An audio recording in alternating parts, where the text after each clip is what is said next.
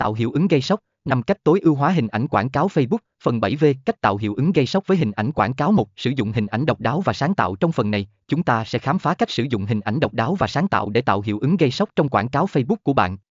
Khám phá ý tưởng sáng tạo, bắt đầu bằng việc tìm hiểu và khám phá các ý tưởng sáng tạo cho hình ảnh quảng cáo của bạn. Có thể bạn cần tạo ra những hình ảnh độc đáo hoặc sử dụng góc chụp khác biệt để thu hút sự chú ý. Chọn hình ảnh xuất sắc, hãy đảm bảo rằng hình ảnh bạn chọn phải chất lượng và sắc nét. Sử dụng ánh sáng tốt và thiết kế hình ảnh sao cho chúng độc đáo và thu hút.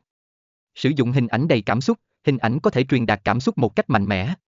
Sử dụng hình ảnh để gợi cảm xúc, từ niềm vui đến sự xúc động, để tạo sự kết nối với khách hàng.